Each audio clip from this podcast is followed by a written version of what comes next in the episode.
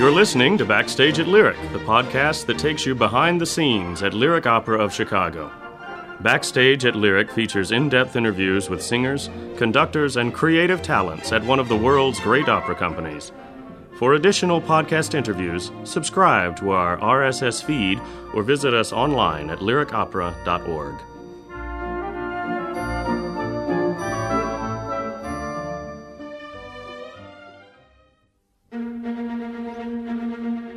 Soprano Andriana Chuchman and tenor Toby Spence are backstage at Lyric. It's so well written, and uh, it is so funny, naturally funny, that um, it's just been a pleasure rehearsing the dialogues for me. Just feels so realistic and truthful, and I think I think that'll be really exciting for the audience to see. Thank you for downloading this episode of Backstage at Lyric. I'm Roger Pines of Lyric Opera of Chicago. Soprano Andriana Chuchman, who's returning to Lyric as Yum Yum in The Mikado, is an alumna of Lyric's Ryan Opera Center. Last season, she was Valenciennes in Lyric's new production of The Merry Widow.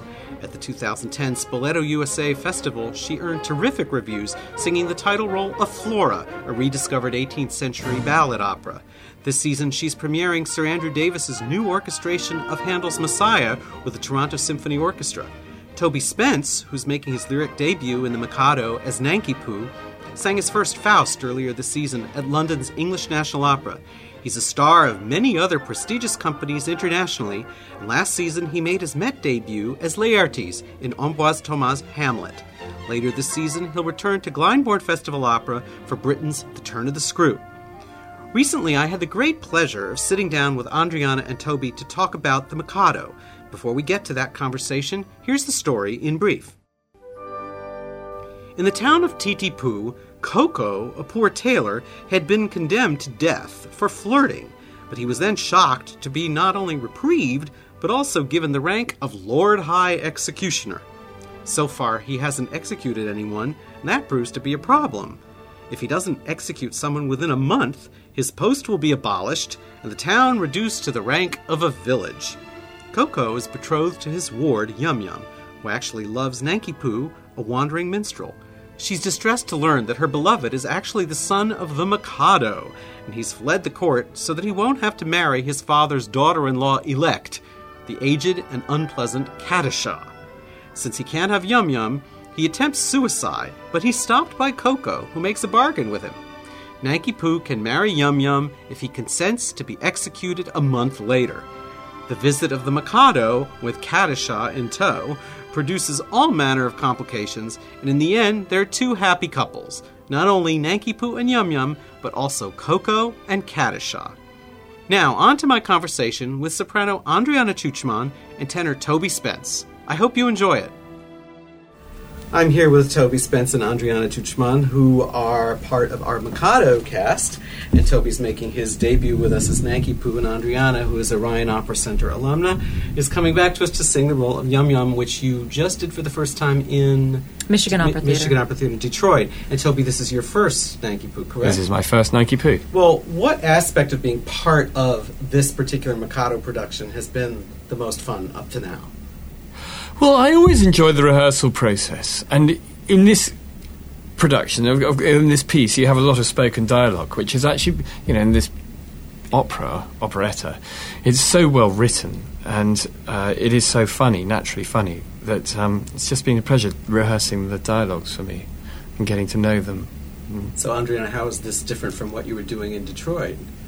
Oh, it's so funny. I try to erase from my memory what I did in Detroit because it's so different. It's the rehearsal process is different. Um, the directors are quite different. That the whole concept, as in this this being set in the twenties, is completely different. So there's just this this. The concept in, in Michigan was a little more traditional, a little more sort of what you would expect from a Mikado. And here it's really, you know, it just feels so realistic and truthful. And I think I think that'll be really exciting for the audience to see. Yeah. You're you both sing a lot of Mozart.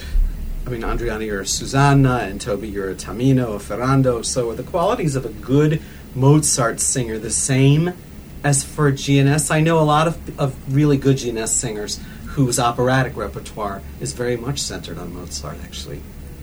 I would say so. I mean, I've sort of compared the sort of tessitura to a Susanna, where it's you have to have a rich middle. You can't be a sort of, you know, pipsqueak soprano to do these kinds of things. And I'm doing my first Pamina as well in the spring, and I think it's very lyrical, and I think there's a there's definitely sort of a And range is very similar generally, isn't it?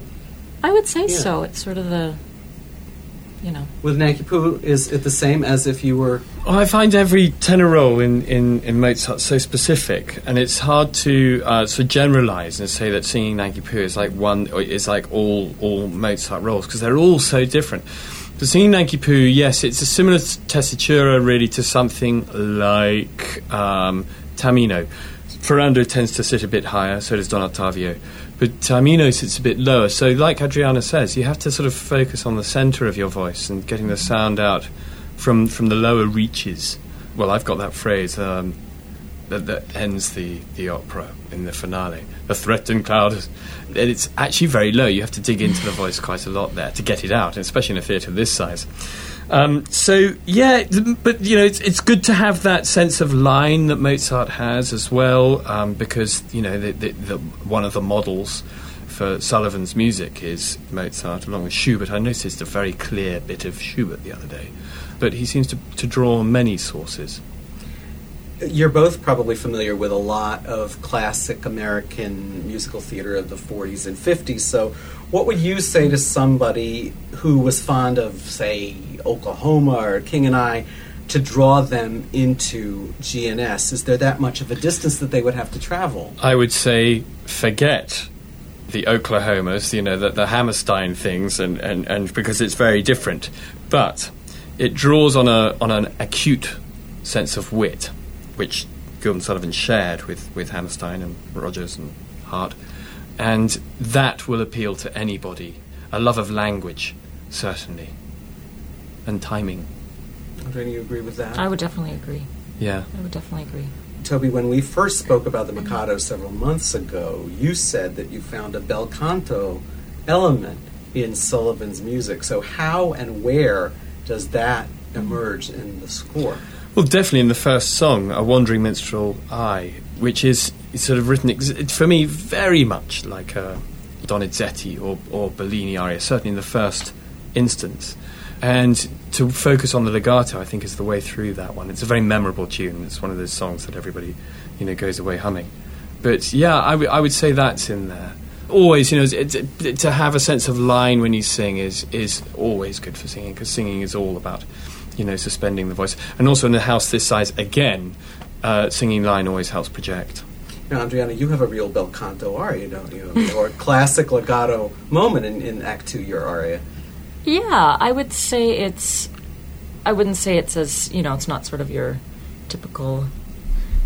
Doesn't sound like Bellini, no. no, no, no. But, at it's the same time- definitely yeah. It's sort of a moment of just beautiful melody, and you know, she's of course she's she's the text is important as well, but it really is sort of a everything stops and you just en- just enjoy this sort of beautiful, simple, simple melody, which is welcome in you know this kind of moment. But I also hear it in, in our duet, our love duet, when Toby sto- starts. Yeah. Were you not to Ko-Ko plighted? I, I, as soon as I heard that, I was like, oh, that is kind That's of. That's another classic legato mm-hmm, moment. at this time. Do you both have a favorite moment of the show, whether it involves you or someone else, where you just totally look forward to it every rehearsal? Yeah, I do. There are lots of them actually. I mm-hmm. love I, I love that moment where Stephanie Blythe, as Katisha says, "Where shall I find him? Where shall I find him?" And it's a brutal and lovely, mo- revealing mo- mo- moment of hers. I love that, and I love our little dialogue before our love duet, where we mm-hmm. get to flirt, and it's it's the most exquisitely written bit of flirting.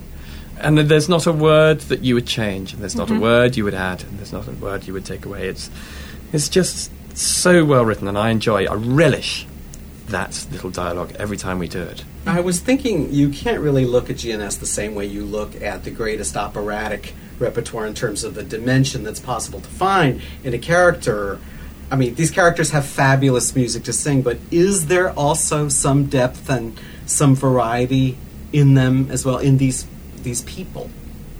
Of course, of course. And there's, you know, perhaps it, it sort of shows itself more in, in parts of the opera, such as such as in at, in the start of Act Two when she's getting ready for her wedding day, and um, Pity is saying, you know, be like your typical modest bride, turn your eyes down, let them brim with dew, you know, cry, try if you can cry, just be be this this sort of m- model of a, of a woman and a bride and, and just conform to what is normal and that is being modest. And I and the funny thing is is after Pitti-Sing and the rest of the girls leave Yum Yum has this moment of, well, that's silly. Why would I want to be modest? And why, you know, I'm beautiful. This is what nature gave me. Everybody's gonna, everybody's gonna be looking at me. I'm, I'm hmm. gonna enjoy that. I'm gonna, I'm gonna sort of revel in that and, and be who I'm destined to be and be what, you know,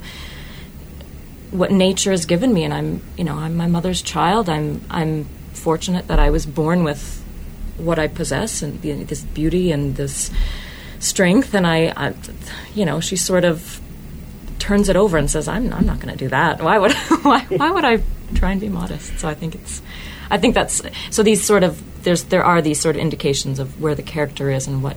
I mean, we have to as as performers. We oh, have to see the honest, and we have to see we have to give them more than just, you know, what sort of the surface. Exactly. I completely agree, and in, in the, the, that's a sort of a wealth of information for us that we can take and give to the audience and play it for real rather than these cardboard cutout characters. Mm-hmm. And in that, in the tr- reality of it, lies the humour as well.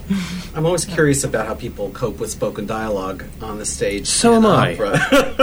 I mean, it, as if singing weren't challenging enough, one has to speak in as well. In a number of standard repertoire pieces, Toby, you've done the Magic Flute, where of course speaking becomes very important.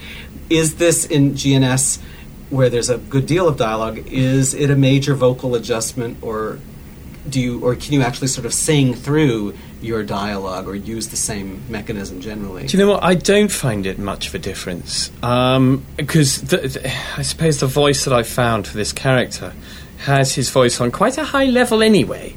So he's sing, he's singing and speaking very much in his tenor pitch, and the the switch from spoken dialogue to sung text is is actually pretty simple to do this time. But there have been times in the past when I did Paris in La Belle Hélène, when I played him quite as a sort of smoochy, sexy person, and then you get to the aria, and it'd be like that, and it was sort of quite a change, um, and I think it was quite a change for the audience as well to make. Uh, So I had to sort of find my way through it, but much easier this time with this character. Andrea, do you make any sort of adjustment from the singing to the speaking, or do you, do you put your voice in it, in it, uh, your speaking voice in a different place, as Toby was talking about? Well, I think it's perhaps a, a little different for for me. If I were to sort of speak where I sing, I, it would sound a little bit. I would sound, I think, a little put on and a little flighty. I think I think a tenor. I think a, a, male voice is a little more in similar to their speaking voice. I think it's a. I, I think and and sopra- soprano, you just you go into your head voice, and I I don't talk in my head voice, and so I think.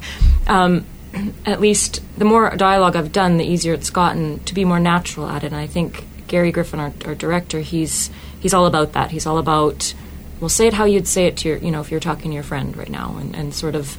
I, try to balance that. So I try to balance it with sounding natural and also a, a projectable sound to make it sort of be able to be heard in, in, in a almost 4,000 seat house. So it's it's it's sort of a bal- happy balance of keeping it natural, but but keeping it effective, I guess. It's not often that a conductor with the international reputation of Sir Andrew Davis takes on G&S. He happens to be a very big fan of G&S. What have you most enjoyed so far about his presence at rehearsals? the smiles and the laughter that he brings to the. He obviously relishes the humour behind it all, and it's just a, it's delight to look up and see the you know the conductor, the maestro, beaming away, delighting in every line. It's, real, it's rather charming. Uh, He's sort of got a rather nerdy interest with the whole thing. It's, it's really charming. I would definitely agree. We also have um, Gary Griffin, who is a Chicago resident, Associate Artistic Director of Chicago Shakespeare Theater, who is directing for us for the second time. Andriana, you were in his Merry Widow last year. What special qualities do you find him bringing to these rehearsals? You know, we do it one way. We do this a scene or a dialogue one way, and then he has he's completely open to trying it a different way just to see if that works. And I think th- that process of his is so exciting. It just it allows us to really sort of make these choices of what really works the best. And and sometimes you get a director that comes in with a clear idea of exactly what they want. And and uh, so I, I really enjoy the fact that he is he's just he has a lot of great ideas, and it's just about choosing collectively which one is, is the best choice. And I think, yeah, I think I think this is to have done the widow with him previously and to do this now. It's just it's just gone up a level. I think, and it possibly has something to do with myself and being more comfortable with dialogue, but also I just sort of can really I really get where Gary is is going and what what he wants, which is really exciting. And I think, mm. yeah. yeah. Yeah, there are similarities and there are then there are differences between directing straight theatre and directing opera. Mm-hmm. Um, and it's great to work with Gary on something which has so much dialogue because he's, as you say, he's, he's very focused on making the right choices and in order to tell the story and bring out the characterization and keep characters strong on stage. And that's, that's been very refreshing. I'm very grateful to him actually for, for the work that he's done on dialogues with us. Well, I want to wish you all the best for the rest of the rehearsals and for all the performances Thank of you. the Mikado. Thank you very much. You've been listening to Backstage at Lyric, the podcast that takes you behind the curtain at Lyric Opera of Chicago. For additional interactive content and to order tickets, visit us online at lyricopera.org.